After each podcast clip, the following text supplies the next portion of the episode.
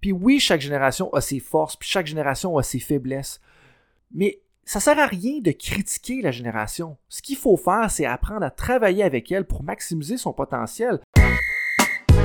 Tous les lundis, on s'attaque à l'art du coaching avec des méthodes concrètes résumées en moins de 15 minutes.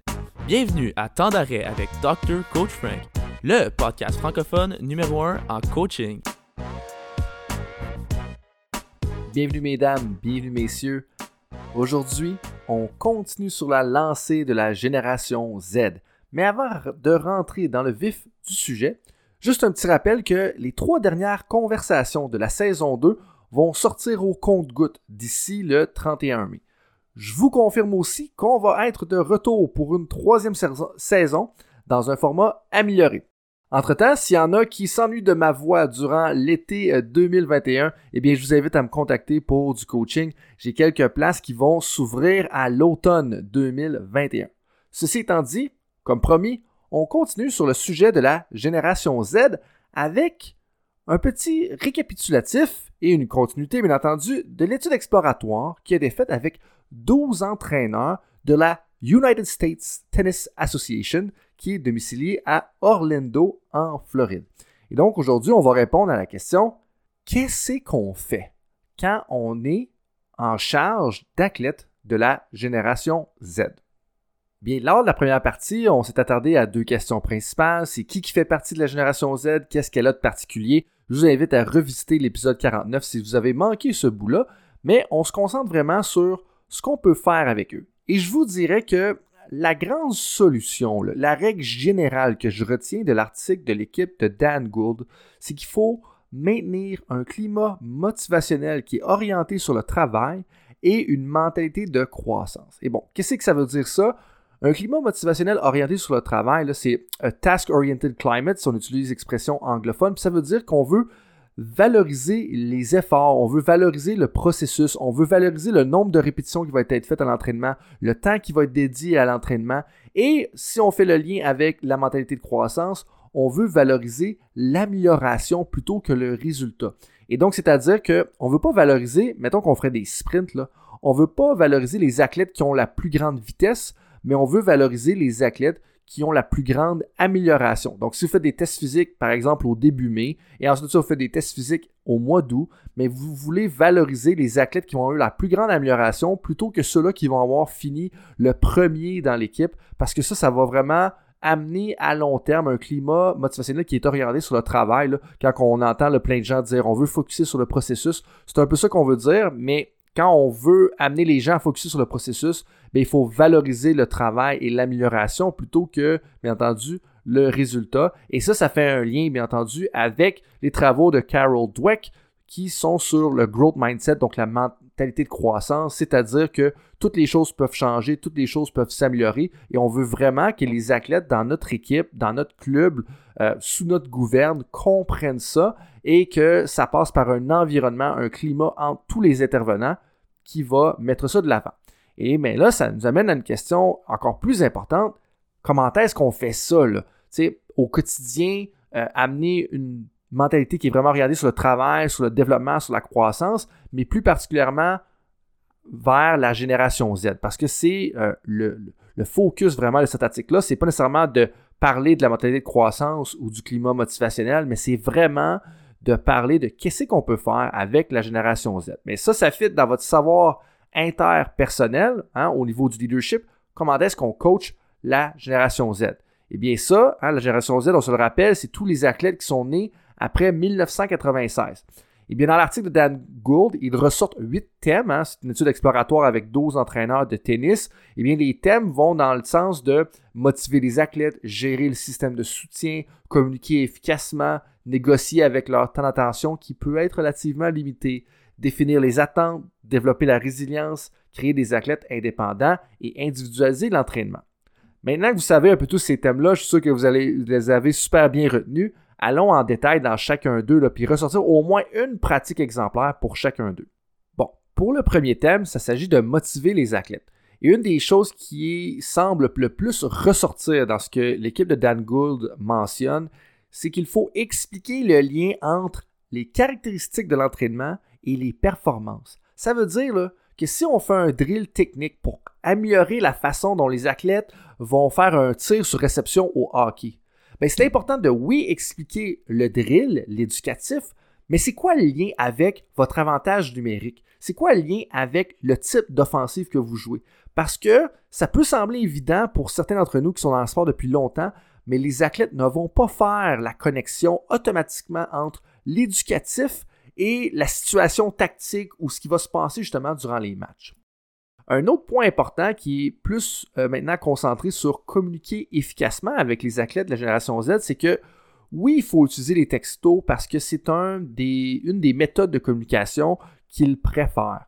Sauf que c'est préférable d'utiliser les textos à des fins logistiques et de coordination parce que sinon, ça va pas nécessairement les amener à développer des habiletés de communication de base, c'est-à-dire comme faire un, contact visuel ou de, vraiment porter attention aux gens quand on parle avec eux. Puis ça, c'est que si on entretient le fait de juste communiquer par texto, on va pas contribuer au développement à long terme justement de cette génération Z-là. Puis là, il y, a, un gros lien à faire avec une des épisodes de temps d'arrêt où est-ce que je parlais de, euh, du minimalisme digital et même le livre de Cal Newport qui s'appelle Deep, euh, pas Deep Work, mais Digital Minimalism euh, où est-ce qu'on parle, comment est-ce que c'est pas propice à développer euh, une bonne motivation et une bonne communication et un bon état d'esprit de toujours communiquer seulement par texto? Et pour ceux que ça intéresserait plus, je vous invite fortement à lire le livre euh, Minimalisme digital de Cal Newport. Ça parle un peu des effets néfastes de toujours utiliser les textos pour parler de plein de choses. Et donc, avec la génération Z, ce qui devient particulièrement important, c'est d'utiliser les textos plutôt pour des fins logistiques et de coordination. Et ça, ça m'amène au troisième thème euh, qui est pour moi particulièrement important puis un, peu délicat quand même, c'est gérer le système de soutien. À cause de l'abondance d'informations auxquelles est exposée la génération Z, que ce soit par leur téléphone, leurs ordinateurs, les réseaux sociaux, ça fait qu'il y a bien du monde qui leur pitch leur avis sur qu'est-ce qu'ils devraient faire pour leur entraînement. Puis ça, c'est un peu malgré eux, malgré les athlètes qui font partie de la génération Z. Et donc, ça, ça l'amène au point où est-ce que c'est important d'éduquer les athlètes à propos des sources d'information, mais aussi des sources de soutien. C'est-à-dire que, d'un côté, oui, il y a les sources d'information sur Internet, les blogs, les podcasts, les mythes, puis ça, ça peut amener du bruit, dans le sens qu'il y a plein d'informations contradictoires qui vont être pitchées, mais c'est important d'éduquer l'athlète sur quelle source d'information choisir et laquelle fit avec votre philosophie. Mais c'est pour ça aussi que ça devient particulièrement important d'expliquer le pourquoi pour que l'athlète, lorsqu'il va lire ou consulter l'information qui est opposée à celle que vous faites dans votre contexte d'entraînement, qu'il soit capable de comprendre, OK, pourquoi je devrais m'en tenir à celle-là de mon coach. Mais là, ça m'amène au deuxième point de gérer un peu le système de soutien qui, lui, est un peu plus délicat. C'est-à-dire que il y a bien du monde dans leur vie qui vont avoir un avis sur ce qu'ils devraient faire pour leur entraînement. Un parent, une matante, un mononcle, un cousin, name il y a beaucoup de gens qui vont avoir un avis sur ce qu'ils devraient faire dans leur entraînement. Puis ça, ça peut créer beaucoup de problèmes. Puis ça, c'est quelque chose que moi-même j'ai vécu en tant qu'entraîneur ou même avec certains entraîneurs dans le monde du sport où est-ce que il y a trop de monde qui ont un avis. Puis ça, là, je vais vous dire, là, puis je peux partir sur une petite chire, là. Je pense qu'on on le voit dans la vie de tous les jours, on le voit avec la pandémie, on le voit avec plein de choses. Tout le monde a un avis sur tout, alors que c'est pas tout le monde qui a une expertise sur tout. Mais le point le plus important, si on veut s'en tenir au, au, sujet de la journée, qui est coacher la génération Z, c'est qu'il faut les éduquer à propos de quelles sources d'information et de soutien, donc les personnes dans mon entourage, je devrais vraiment écouter. Puis de comprendre qu'en bout de ligne, là, des fois, il y a bien du bruit. Puis quand je parle du bruit, là, c'est pas du bruit de quelqu'un qui tape. Je parle du bruit dans le sens que c'est des gens qui vont amener de l'information qui, en bout de ligne, va juste euh, rajouter de la confusion dans le message que vous essayez d'amener, qui va juste amener trop de questionnements sur une base régulière l'entraînement parce que, comme vous le savez, oui, c'est important de réfléchir, oui, c'est important de questionner, mais on peut-tu suivre le plan au moins pendant un mois, puis on se questionnera dans un mois ou dans trois mois, ou etc. Puis ça, le fait qu'il y a tellement de sources d'informations et de personnes qui peuvent les rejoindre facilement, ça fait qu'il y a beaucoup de bruit dans leur entourage, et ça, il faut les éduquer sur comment bien choisir ou quelle influence autour d'eux devraient-ils écouter. Parce que c'est important qu'ils écoutent leurs parents, qu'ils écoutent certaines personnes, mais on peut-tu juste en écouter trois au lieu d'en écouter dix, puis, de juste mettre certaines opinions de côté. Hein? C'est le même principe que quand vous allez faire du sport là, tous les jours, tout le monde a un avis sur tout. Puis des fois, euh, on devrait peut-être avoir moins de gens qui ont un avis sur moins de choses, mais ça, c'est un débat pour un autre épisode de podcast. Une autre chose qui est importante, c'est de vraiment définir les attentes de façon très claire soit d'établir des politiques claires pour l'utilisation des téléphones cellulaires et des réseaux sociaux, et même d'intégrer des pauses technologiques d'une minute dans vos, peut-être pas vos séances d'entraînement, mais dans vos rencontres, avant, pendant, quelque part, mais le fait qu'ils vont pouvoir consulter leur technologie pendant une minute, là, pendant une des séances ou pendant justement euh, une des rencontres, ça va faire qu'ils vont être plus concentrés à 100% dans ce qui se passe avec vous euh, par la suite. Et euh, un des points importants qui ressort de tout ça, puis que pour moi, il, me touche particulièrement parce qu'avec une fédération avec laquelle j'ai travaillé, on, en parlait de l'importance d'individualiser l'entraînement et d'individualiser le développement. Mais ça, c'est particulièrement important pour eux qui ne sentent pas que l'entraînement que vous faites pour eux, c'est le même entraînement pour tout le monde. Mais là, ça, ça amène certains problèmes. Si tu es en charge d'une équipe de basketball, une équipe de football, une équipe de volleyball, une équipe de baseball, si tu coaches une de ces équipes-là, ça peut amener certains problèmes.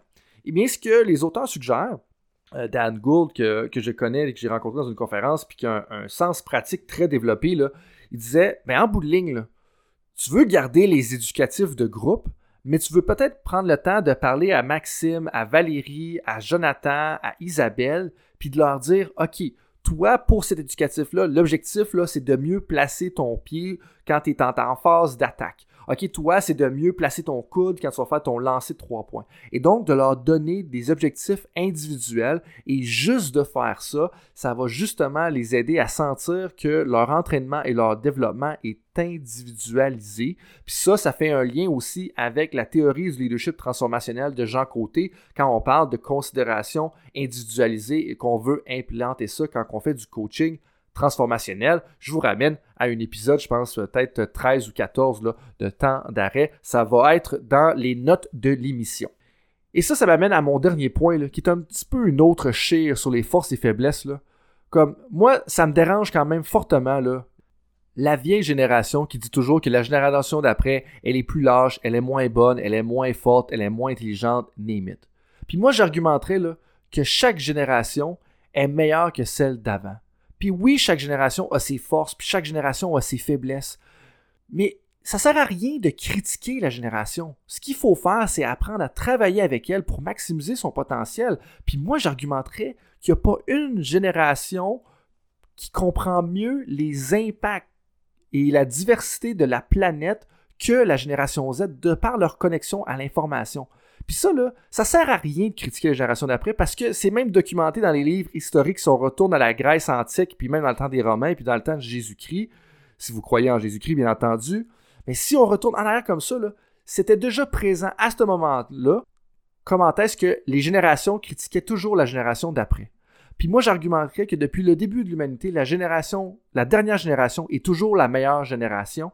Puis ça, ben, ça veut dire qu'il faut apprendre à adapter et adapter notre coaching et s'adapter à leurs forces et à leurs faiblesses, puis que c'est une des générations qui est probablement la plus consciente de tout l'environnement autour d'eux, de par la multitude d'informations auxquelles ils et elles ont accès. Puis ça, pour moi, c'est important de le garder en tête, puis que ça sert à rien de la critiquer, il faut la comprendre, puis c'est vraiment une génération qui est, consciente de son environnement, puis qui est consciente des gens autour d'eux, puis ça, c'est super. Puis si vous voulez en savoir plus sur le sujet, mais je vous invite à consulter fortement le livre qui a été recommandé d'ailleurs par Dan Gould qui s'appelle Generation Z Goes to College. Puis ça, je pense que ça peut euh, compléter un peu l'apprentissage là-dessus.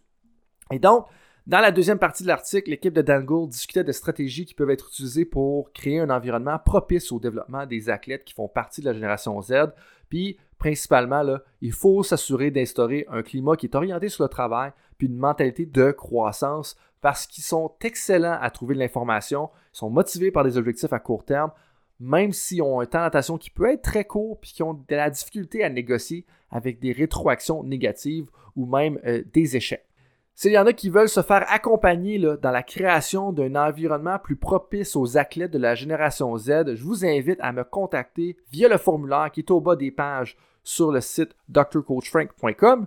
S'il y en a parmi vous qui ont des idées de sujets à couvrir ou d'invités à amener avec nous lors de la troisième saison, je vous invite à nous écrire un courriel à info at bettersport.ca. C'est bien entendu en dessous dans la description de l'épisode. Coaches, professionnels, merci. Et on se rappelle, pour une génération Z motivée, il faut doublement communiquer.